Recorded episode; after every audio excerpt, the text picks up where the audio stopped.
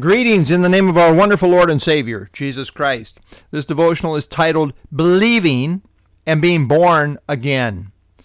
Believing and being born again are intimately related, and yet they are distinct. You cannot have one without the other, and yet the one must not be confused with the other. John 1:12 through 13 denotes the proper relationship and flow of thought. John 1:12 and 13. But as many as received him, that's Christ, to them he gave the right to become children of God, to those who believe in his name, who were born not of blood, nor of the will of the flesh, nor of the will of man, but of God. Whereas the emphasis in verse 12 is on human response, received him, believe, the emphasis in verse 13 is singularly on divine action, born of God. We must believe in Christ, and when we do, God produces a spiritual birth. This is supernatural birthing. It's all God's doing. Twice in verse 13, he says, It is not of our will. A person cannot will themselves to be born again. This is totally a God thing. However, we are accountable to receive and to believe.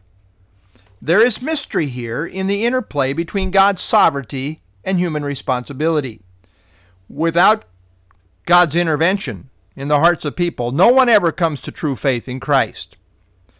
And yet, that reality does not cancel out human response and human responsibility. The last invitation in the Bible is clear Whoever desires, let him take the water of life freely. Revelation 22 17. In John 3, we have Christ's interaction with Nicodemus, where Christ emphasized the absolute necessity of being born again. John 3 3, Jesus answered and said to him, Most assuredly I say to you, unless one is born again, he cannot see the kingdom of God. Only those who are born again will see the kingdom. Christ is talking about a spiritual rebirth, a supernatural rebirth brought about by the Spirit. John 3 8, the wind blows where it wishes, and you hear the sound of it, but you cannot tell from where it comes and where it goes. So is everyone who is born of the Spirit. There is mystery here, but it is totally the work of the Spirit. The new birth is not something we must do, but something the Spirit must do. Birth is something that happens to us, not something that we accomplish. And so it is with spiritual rebirth.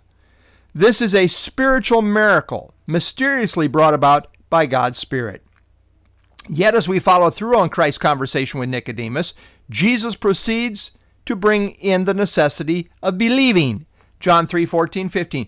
And as Moses lifted up the serpent in the wilderness, even so must the Son of Man be lifted up, that whoever believes in him should not perish, but have eternal life.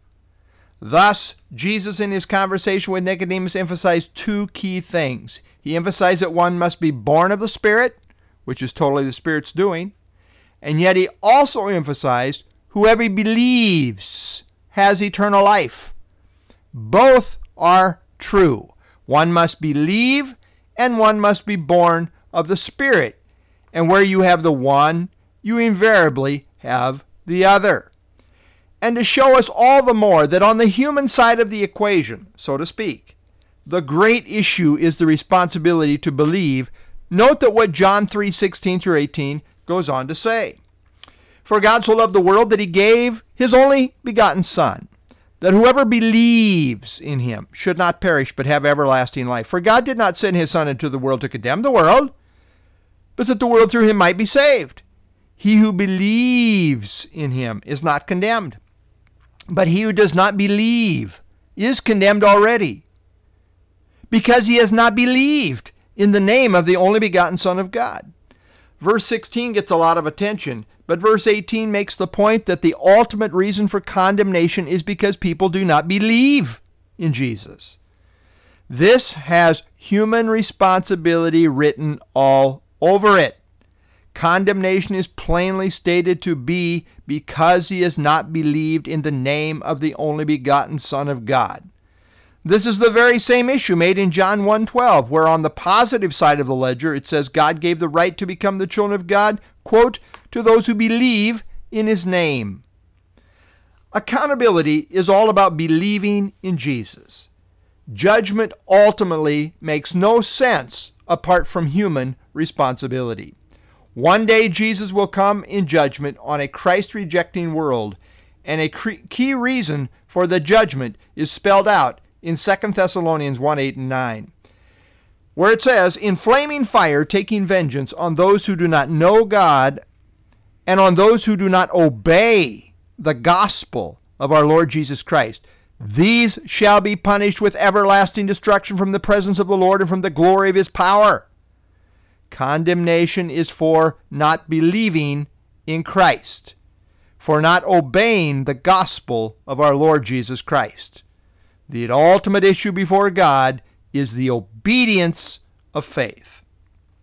Romans 1:16 and 17 I'm not ashamed of the gospel of Christ for it is the power of God for salvation for everyone who believes for the Jew first and also for the Greek for in it the righteousness of God is revealed from faith to faith as it is written the just shall live by faith it is the grace of God that brings us to saving faith. And yet, Paul says, we plead with you not to receive the grace of God in vain. Lord, we thank you for your amazing grace, uh, your amazing plan of salvation. Uh, the invitation is extended to whosoever will can come. Whoever desires, let him take of the water of life freely. Yes, in your grace you have made full provision. And yet there is the, the command that we obey, that we respond in faith, the obedience of faith. And so, Lord, I, I thank you for the truth of the Word of God. Uh, Lord, we cannot make ourselves born again, and it's necessary to be born again to see the kingdom. Uh, really, on the human side of the equation, the emphasis is we must believe. And thank you for your promise that whoever believes is born of God. Lord, as we believe, uh, you perform that supernatural work that only you can do in our hearts. And Lord, really, it's all of you, even bringing us, intervening in our lives uh, to show us uh, the knowledge of the truth. And so, Lord, we thank you for your amazing grace, and we thank you that whoever believes in him, uh, the Lord Jesus Christ, will not perish, but has everlasting life. We pray in his name.